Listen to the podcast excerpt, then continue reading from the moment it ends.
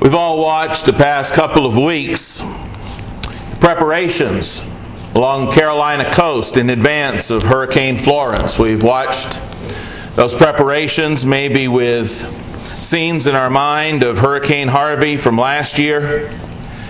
We've watched people preparing in all kinds of different ways, not knowing if their homes were going to be there or not. We've watched them get sandbags out and work hard and fill those around their homes, their businesses. We've seen them plywood up the windows. We have seen, if we were watching the National Weather Channel here a little while ago, they were showing on there the interstate reversal headed out to the Carolina coast, how they were shutting down the eastbound side and they were going to reverse it so that both sides of the interstate were westbound coming out of away from the coast in order for evacuations. And there have been a lot of evacuations in that area. And yet, despite all of those preparations, probably most of us have also heard stories of those who thought they were prepared to stick it out, but they needed last minute high water rescue. They thought they were prepared. And as I want to talk tonight about being properly prepared for the unexpected storms of life, I thought I'd begin with this following old sermon illustration. I think it's quite appropriate. It's one that's been kicking around for a while. It is entitled, I Can Sleep When the Wind Blows. How many of you have heard it just so I'll know? Raise your hand. I can sleep when the wind blows. Just one? Okay, good a farmer on the Atlantic seacoast, constantly advertised for hired hands.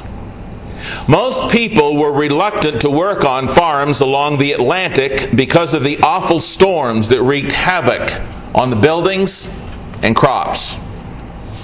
One applicant for the job was a short, thin man, well past middle age. Are you a good farmhand? The farmer asked him. Well, answered the little man, I can sleep when the wind blows. Although puzzled by this answer, the farmer, desperate for help, hired him. And the little man worked well and kept busy from dawn to dusk. The farmer felt satisfied with the man's work. Then one night, the wind howled loudly from offshore. Jumping out of bed, the farmer grabbed a lantern and rushed to the hired hand's sleeping quarters and he shook the little man and he yelled, Get up! Get up! A storm is coming! Tie things down before they blow away. The little man rolled over in bed and said firmly, No, sir. I told you, I can sleep when the wind blows. Enraged by the response, the farmer was tempted to fire him on the spot. But he hurried outside to prepare for the storm instead. To his amazement, he discovered that all of the haystacks had been covered with tarpaulins. The cows were in the barn, the chickens were in their coops, and all the doors were barred. The shutters tightly secured. Everything was tied down. Nothing could blow away and at that moment, the farmer understood what his hired hand meant. So the farmer returned to his bed to also sleep while the wind blew. When you're prepared for storms, spiritually, mentally, and practically, you have nothing to fear. Can you sleep when the wind blows through your life? The hired hand in the story was able to sleep because he had secured the farm against the storm. We secure ourselves against the storms of life by soaking ourselves with the Word of God, obeying it, and then placing our faith and trust in God's goodness. We don't need to understand. We just need to hold His hand to have peace in the midst of our storms. Can you sleep when the storms of life howl in your life. Because you see, brethren, it doesn't matter whether you're rich or poor, we all know this. Doesn't matter whether you're weak or you're strong. Doesn't matter whether you're a new Christian or a decades long Christian. Doesn't matter whether you're black or white. Doesn't matter whether you're male or female.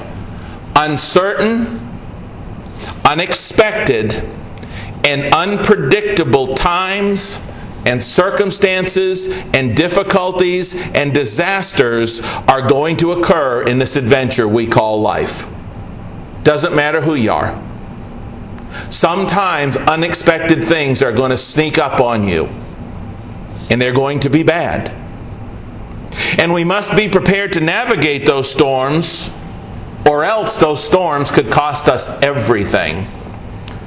Please turn with me in your Bibles tonight to the book of Ecclesiastes.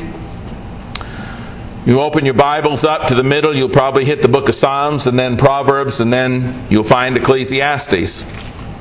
Open with me to Ecclesiastes chapter 9. I want you to look at what King Solomon, one of the richest and one of the wisest and most blessed men to ever have lived, said and insisted on nearly three millennia ago by divine inspiration. In light of this idea that no matter who you are, there are going to be certain things that are going to come upon you, and you have to be prepared in advance of these unexpected storms of life. Look at what King Solomon said in Ecclesiastes chapter 9. And yes, I find it easy to remember because it's 911. The emergency number, 911. September 11th, 2001 is 9 11. Ecclesiastes 911, 9 11 tells us this I returned and saw under the sun, the race is not to the swift, nor the battle to the strong, nor bread to the wise, nor riches to men of understanding, nor favor to men of skill, but time and chance happen to them all. You know, You can have the swiftest runner in a race, but that doesn't always mean he's going to win. He may fall down, break his ankle. Time and chance. The battle doesn't always go to the strongest. When you look at even some of these things, like, like some of the football games that were on today, the team that was supposed to win on paper did not win. The strongest team did not always win. We could go down through this whole thing. Just because you're a man of understanding doesn't always mean you're going to get rich. But time and chance happen. There are things that happen. There are unexpected things that happen. Time happens. We get older. Age happens. Chance. Things that you didn't expect, didn't encounter. You can have the best plans there were, but time and chance can affect those things. In the same way, he says in verse 12, for man also does not know his time. Like fish taken in a cruel net, like birds caught in a snare, so the sons of men are snared in an evil time when it falls suddenly upon them. Sometimes sin will sneak up on you. You don't expect it, and before you know it, you're in its grip. Not only that, not this evil time only, but man does not know his time of the end. You know, Jesus expounded on this same type of truth. Jesus expounded on this same type of truth in Luke 13, 1 through 4. That's basically where Jesus said that those Galileans whom Pilate had massacred while they were worshiping, as well as those 18 people on who the Tower of Siloam fell, and killed, they weren't any different than anyone else, nor were they suffering some sort of divine judgment when it happened. Time and chance happen to us all. A man does not know when his last day will be. He does not know his time. Ecclesiastes 12. I'm sorry, 9 and verse 12. It's just that sometimes bad things happen. Even at times, life threatening events occur. Jesus, in that passage in Luke chapter 13, just as Solomon would do here in Ecclesiastes in chapter 12 and verse 13, when he tells you that the whole conclusion of the matter is to fear God and keep His commandments, that's, that's how you prepare for Ecclesiastes 9.1.1 and 9.1.2, is always knowing God and being prepared with God. Jesus said the same thing in that passage I just mentioned in Luke 13, 1 through 4, after he talked about those upon whom the Tower of Siloam fell and those that Pilate massacred, Jesus went on to stress to his disciples in verse 5, like he already had in Luke 13 and verse 3. He says in Luke 13 and verse 5, they've got to be ready too. They've got to repent. They've got to make sure they're right with God because they don't know when it's coming any more than those people did. That's the whole point.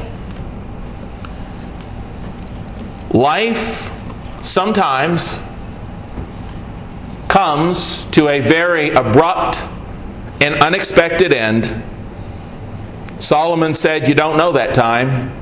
Jesus said, You need to repent, because just like those people could come at any time. And it often does come abruptly. We could talk about Anna Jefferson. My own dad. Early 70s. Went out one beautiful February morning, as healthy as a horse, so it seemed. Dad was a bull of a man, and, and he went out. We had about eight inches of new snow up there in Norway, Maine. Dad went out to start his snowblower. Pulled twice. I mean, went out, you know, had on his whatever he typically put on jacket, you know, gloves if he was wearing them, which was unusual. But just like us getting ready to go drive somewhere or, or something like that, just, just got up, walked out, pulled on that snowblower twice, and dropped dead right beside of it. He was gone. Paramedics got there in about four minutes. They said he'd been gone a while when they got there. We know, don't we? It can come at any time. It can happen suddenly in good health. Think of those people that got up to go to work. Maybe they worked for a vendor, just restaurant workers. They got up and went to work on September 11th at the Twin Towers in New York City. Take their kids to childcare, get up, get in the car, you know, just another day at work. Happened 17 years ago, the anniversary of which we just celebrated this week. And I'm sure there are others in your own experience. But, brethren, I got to tell you, we need to be ready every day. Are you ready? Jesus sternly warned more than once about everybody's need, everybody's need to be constantly preparing and ready for the unexpected, especially when it came to his return and our departure from this earthly life. If you'll remember in Matthew chapter 24 and Matthew chapter 25, Jesus warned repeatedly, you got to be ready. Coming like a thief in the night, you got to be ready. You've got to be vigilant. You've got to be prepared. Remember Matthew 25 and the parable of the, the virgins, and five were foolish and five were wise. The five wise ones were which ones? The ones that were prepared. They were watching, they were ready, their lamps had plenty of oil, they were, they were prepared. And that's Jesus' whole point in Matthew chapter 24 and 5, the latter part of 24 and into, the, into 25. Then what does he do in Matthew 25 after he tells about that? He tells about the, the parable of the talents and how, you know, one guy got five, one got three, and one got one. And, and the one who got five talents, he was constantly preparing and investing himself in the master's service and to bring the master back more. And the one who got three was doing the same. But the one who got one, he wasn't prepared when the master returned. We, we know from that that we have got to make sure that we are preparing ourselves and that we are constantly ready by serving others for the kingdom. We've got to be investing ourselves in the life and service of others if we want to be prepared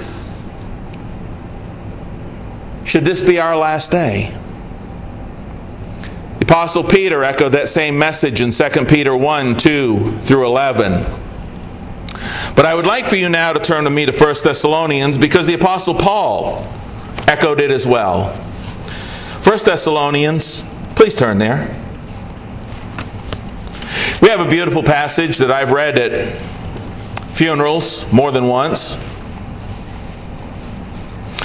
In 1 Thessalonians chapter 4, you're familiar with the passage, beginning at verse 13. Running all the way down through 17, Paul writes to our Thessalonican brethren our Thessalonian brethren. He writes to them about how it's going to be so wonderful when those who have died in the Lord, when the Lord comes back, and, and all of these wonderful things that are going to happen. And he says, I don't want you, brethren, to be ignorant about those who have fallen asleep, verse 13, lest you sorrow as those who have no hope. And he goes into this beautiful story of what's going to happen upon Christ's return and how all those who have died in Christ are going to be there, and there's going to be this big reunion. And he says in the last verse of chapter 4, Therefore, comfort one another with these words. But then, look what he goes on to do. Don't separate them and, and, cut one off. Don't cut chapter 4 off from chapter 5. Remember, it wasn't written in chapters when it was originally written. After he says, Comfort one another with what's going to happen when Jesus returns, he says in chapter 5 and verse 1, But concerning those times, you don't need me to write to you. Verse 2, For you yourselves know perfectly well that the day of the Lord so comes as a thief in the night. What's he telling them? He says, You got to be ready. If you want to be part of that beautiful reunion I've just talked about, chapter 4, verses 13 through 17, if you want to be part of that comfort and that incredible reunion with Christians and with Jesus Himself, you got to be ready. Because the day of the Lord's coming like a thief in the night. Thief doesn't say, you know, call you on your smartphone and say, Hey, I'm going to rob your house in three weeks. I'll be there about 2 a.m., okay? He doesn't tell you. That's the idea here. Jesus not going to tell you when he's coming. Read the rest of this. Follow along. Verse 3 For when they say peace and safety, then sudden destruction comes on them as labor pains upon a pregnant woman, and they'll not escape.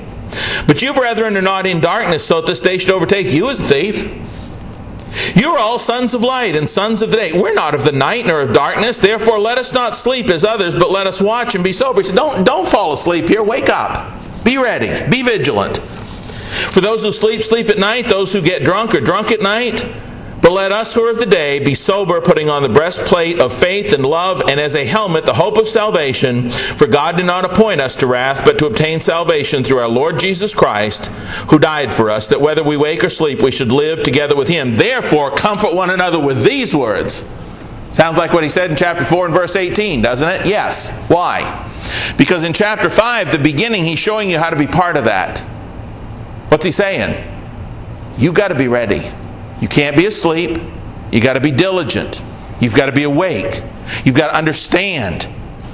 You've got to be prepared because it could come at any time. But what I want to share with you for the rest of this lesson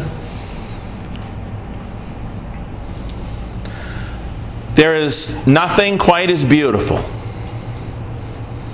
as the hope and the peace and the security of absolutely knowing that you're ready.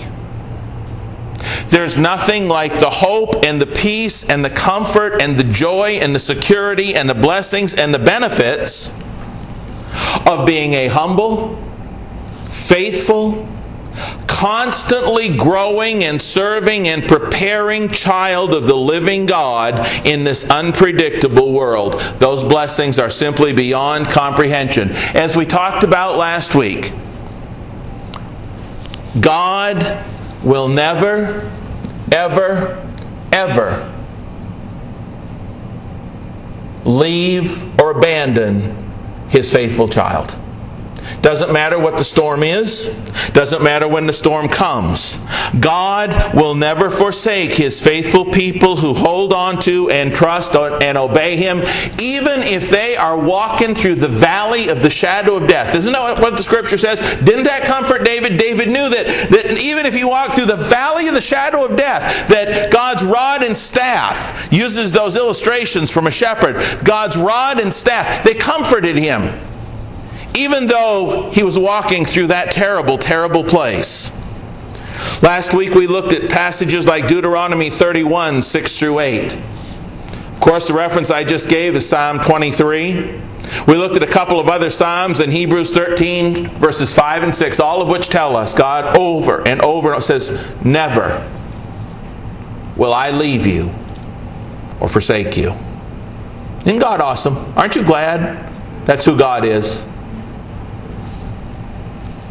There is nowhere, don't, don't miss this, brethren. This is the beauty of being prepared, of knowing God fully, totally, and, and constantly getting closer to Him every day. There is nowhere we can go. There is no trouble that we can get into. There is no hell that we can be forced to endure, besides, you know, the real one. But I'm talking about tough times in this life. There's none of those things that our God does not know about, that our God does not know how to overcome, or that our God will abandon us to and not walk through with us. And, and I need that in my life. Look at me in Psalm 139.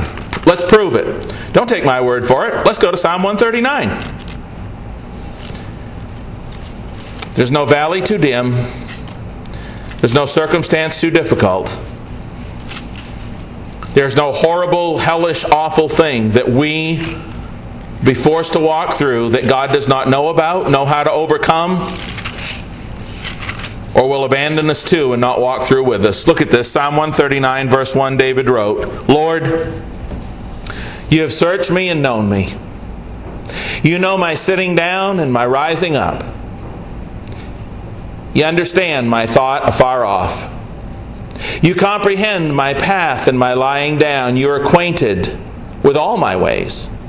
For there's not a word on my tongue, but behold, O Lord, you know it altogether.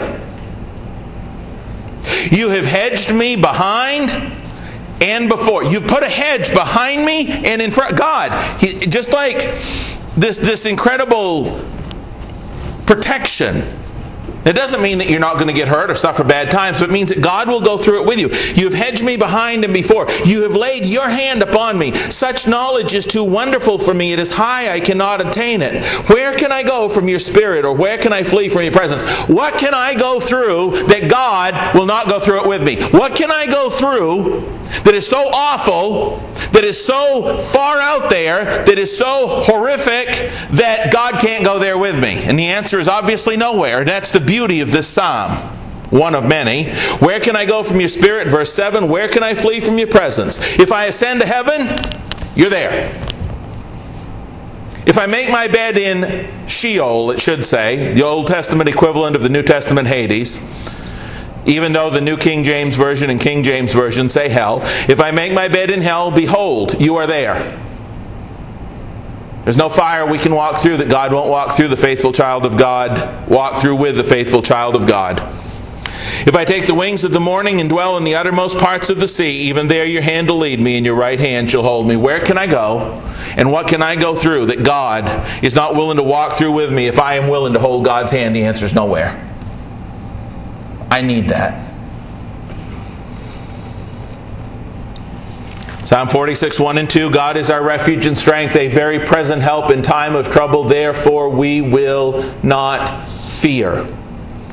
Even though the earth be moved and the mountains be carried in the midst of the sea. If the Rocky Mountains tomorrow are uplifted from the center of the United States and plunged into the Pacific Ocean, and there's this terrible wave that takes away half the country, I will not fear. Psalm 46, verses 1 and 2. And as we talked about last week, even when in our faulty, frail, sinful, prideful, weakness and arrogance, even when we fail and mess up, if we are willing to confess our sin to God and repent, then the God of all grace and love and peace and mercy and faithfulness Himself will love us and hold us and continue to carry and comfort us. 1 Samuel 12, 19 through 24. I think also of another verse we didn't cover last week, and that's Psalm 51 when David committed adultery with Bathsheba and it broke him into little tiny pieces and he poured his heart out. Did God forgive David? We serve an awesome God. Even when we mess up, if we're willing to repent, He is just aching to forgive us. As the Apostle Paul assures us in Romans chapter 8, verses 35 through 39, neither tribulation. You tribulation in your life. Anybody in this room tonight got any tribulation at all in their life? I'm not proud, I'll admit it. Neither tribulation or distress. Anything stressing you out tonight? Anybody? I'm not ashamed to admit it. Or persecution. Somebody don't like you because you're Christian. Or famine. I don't have a problem with that. Okay. Or nakedness, or peril, or sword. He goes on to say that neither death, not even death, mine or someone else's, neither death, nor life, anything that can come at me in life, nor angels, nor principalities, nor power, nor things present, nor things to come. There is nothing that's happened to me today, and there is nothing that will happen to me tomorrow, nor height, nor depth, nor any other created thing that will be able to separate us from the love of God which is in Christ Jesus. I am so grateful to be in Christ. I would never get out of Christ for any reason because there is nothing, as long as I'm in Christ, the love of God is there for me to carry me, to comfort me, even when I mess up. If I tell God, no matter what this life throws at me today or this life throws at me tomorrow, no matter what kind of distress or persecution or things come at me or people come at me, there is nothing on this earth or in this universe that can separate me from the love of God which is in Christ Jesus Romans chapter 8. I am so grateful to be in Christ. You know what it makes me? Prepared.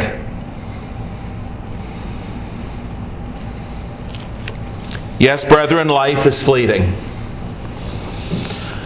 And yes, disasters, storms, losses, and as you all know, unexpected tragedies are common everyday experiences in this earthly life. They are. And because of these things, many people live lives of gloom and doom. They live lives of doubt and despair. They live lives of hopelessness and bitterness. They live lives of frustration and, and desperation. They don't sleep very well at night when the wind blows because they ain't prepared.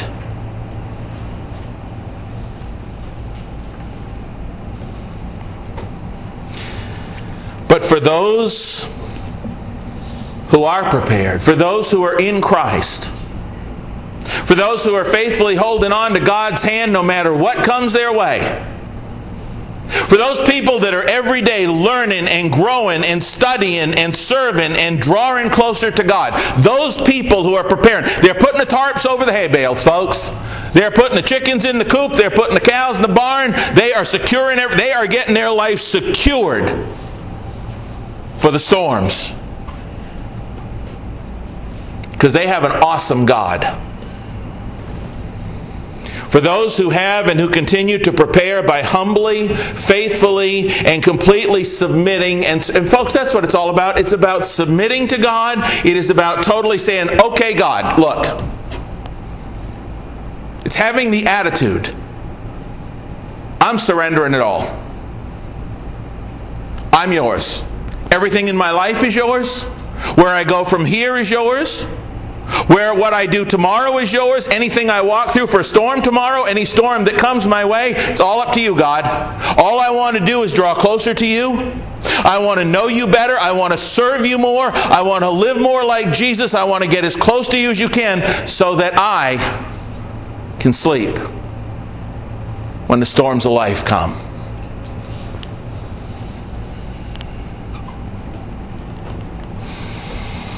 Those who have submitted and surrendered themselves to the Lord God Almighty and His all encompassing and all powerful presence and word on a daily basis have no trouble sleeping when the wind blows because they know they are prepared. I want to share with you before we close the story of one such man in the Scriptures. Turn with me, please, to Acts chapter 12. Acts chapter 12.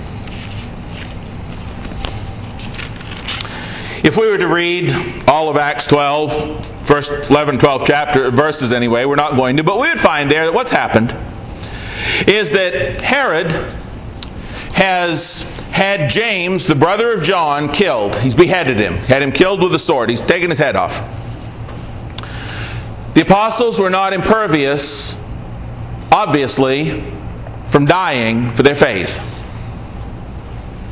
You'll recall with me from the Gospels that often there were three apostles together. They witnessed some of the more intense events of Jesus' life. They were Peter, James, and John. Those were the three that were together quite often. They witnessed a little girl being raised from the dead. They were there on what we call the Mount of Transfiguration. These, Peter, James, and John, they were like a threesome of the inner circle. And what's just happened is, Acts chapter 12, is that Herod has killed James. And when Herod sees that it has pleased the Jewish people that he's beheaded an apostle, killed him with a sword, however yours is worded, he thinks, aha, well, if it pleased them to do it to one, I'll do it to another, and that'll make them twice as happy. So he has Peter arrested. Peter has, don't miss this. We're looking back on it. We know what happened. We're looking back on it from 2,000 years into the future. But, but be with me. Stay with me for a minute. Listen, if you're Peter that night, you have no, every earthly thing points to the fact that you're about to die. That night, if you're Peter, you know that Herod has killed James, who you did a lot of incredible things with, and you saw a lot of incredible things with James and John. And you know that James is dead. And you know what Herod intends to do to you. If you're there that night, and you're Peter, you know what's about to happen. Every earthly thing says you're going to die. It's over. And so Peter that night has not five, not ten, not fifteen, but 16 soldiers, four squads of four guarding him. 16 soldiers. Pretty good for an unarmed guy, huh? And look what it says here in the scripture.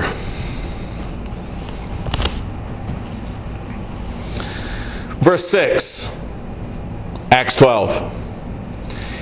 And when Herod was about to bring him out that night, Peter was sleeping, bound with two chains between two soldiers, and the guards before the door were keeping the prison. Earlier, as I said, if you do the math and read the, the first few verses, you'll find out that 16 soldiers guarding him. Here he is, he's chained. He's chained with two chains between two soldiers. You ever had a night where you couldn't sleep? Have you ever had a night where you couldn't sleep? I had. Put my hand up again. you ever had a night that was so stressful, so awful, you were worried sick? You felt as though you were going to have to get up and lose your supper. Don't mean to be gross here, but this is real life. Your stomach's just churning. Your eyes are wide open. Your nerves will not let you sleep.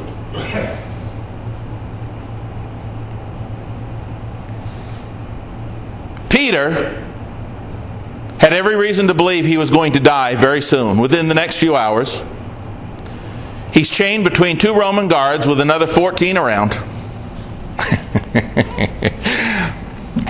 and verse 7 says, Now behold, an angel of the Lord stood by him, a light shone in the prison. And he struck Peter on the side and raised him up, saying, Arise quickly, and his chains fell off his hands.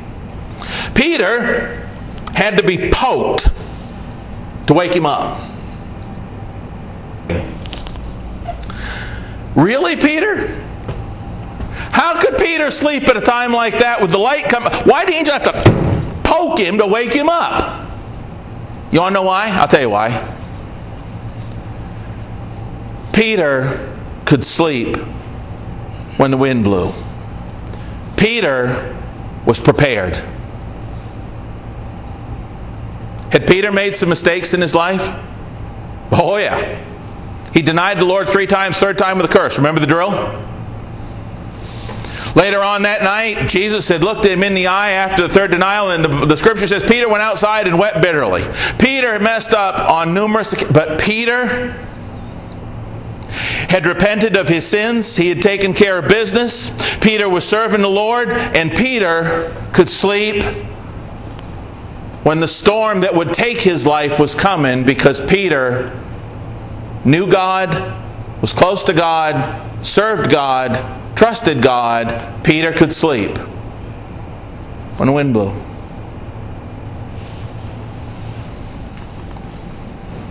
The question as we close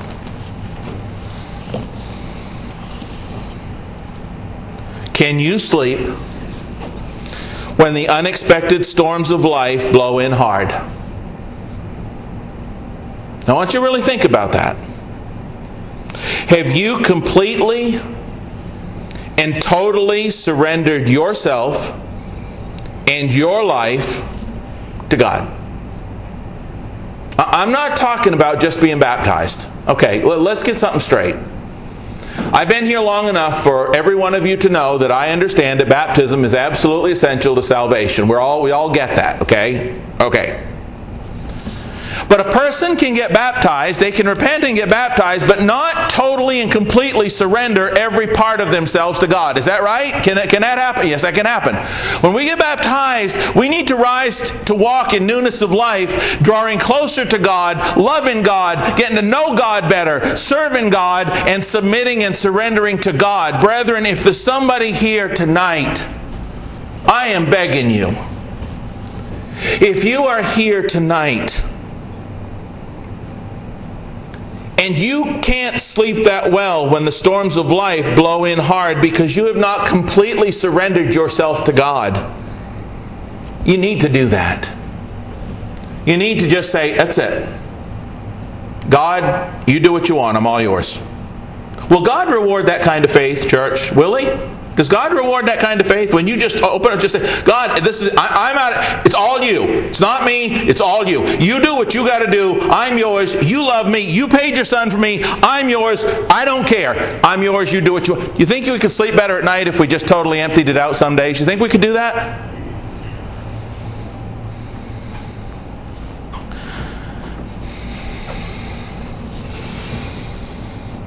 Have you completely and totally surrendered yourself and your life to the word, will, and authority of God, and therefore you are confident of and resting in His peace, power, presence, and providence in your circumstance? If you've truly surrendered your storm, your lightning and thunder and flood, and whatever it is that's your storm of life, if you have thoroughly, totally, and completely surrendered that to God, do you trust Him? And if you trust Him and you're prepared, then you can sleep when the wind blows. If there's anybody in this room tonight who's going through something, and you just need the prayers of the church for more peace and comfort and strength and to give over maybe that little 1%. Maybe you gave God 99% of it, but you're clinging to that little tiny piece and it's just causing you all kinds of untold distress. Let it go. Give it to God so you can sleep tonight. If you need the prayers of the church for that kind of strength, please don't leave here hurting. We have an awesome God. We have a God who loves you and will comfort you and will hold you and will carry you. Trust Him. Do you need the prayers of the church? Do you need to become a member of the church by being baptized? If any of those needs are yours, don't just stand there and sing. Walk down the aisle and let us pray for you as the rest of us stand and sing.